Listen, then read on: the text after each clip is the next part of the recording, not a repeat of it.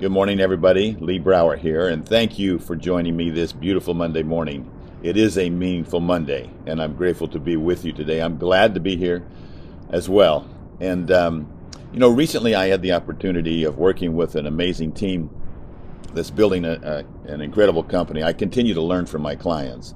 And uh, in that process, you know, they've been pushing at such a fast pace that they probably haven't, or they felt like the CEO felt like he hadn't been giving enough attention to his employees, that he'd kind of neglected them. He kept them out in the dark.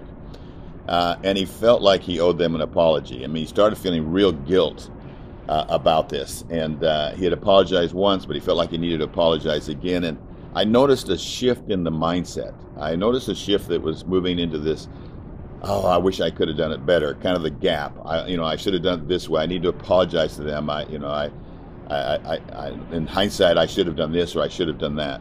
The reality is, he saved the company. Took the company from here to here. And uh, so, as we discussed it, really, what what he what he was feeling, a good deal of what he was feeling, was appreciation for the team and the lack that he hadn't shared that appreciation as he'd gone along. So I said, don't apologize, appreciate. And so when you really think about that, the power of that coming to your team yes, there are times when you need to apologize. There are times when it shows that you the sincerity of your apology when you do make a mistake. When it's a mistake that goes out, hurts somebody, hurts the public, does something wrong, and you immediately know that you should have done it differently. But when you're building something and you're in the crisis in the moment, the appreciation that that team stood by you, and some of the times in the dark or out of frustration. You know, they might have been frustrated, but they hung in there. And so approaching them from the standpoint of, I really appreciate, I know these last whatever period of time has been has been extremely tough on you.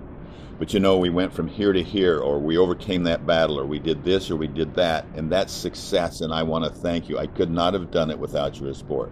Could I have done a better job of communicating? Yes. But thank you for being patient with me. Thank you for being part of the team. Thank you for taking us from here to here. You're an amazing group, an amazing uh, team teamwork of working together through some of the tough times. And I so appreciate that about you. Staying in gratitude, going big, keeping that gratitude out in front of us is a much better way to go.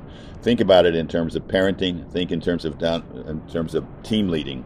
I think that if you ask yourself, in this case, am, am I going to be able to show my sincerity better by apologizing or by appreciating? Am I going to be able to elevate the morale of the team to keep them motivated by appreciating or by apologizing? I think that many times, instead of just coming to them with a straight apology, you can come to them with appreciation, moving into gratitude, and that takes apologizing to a whole nother level. Try it, see if it makes sense for you. Thank you for joining me on this meaningful Monday, and I'll be talking to you next week. Have a great, meaningful week. Bye bye.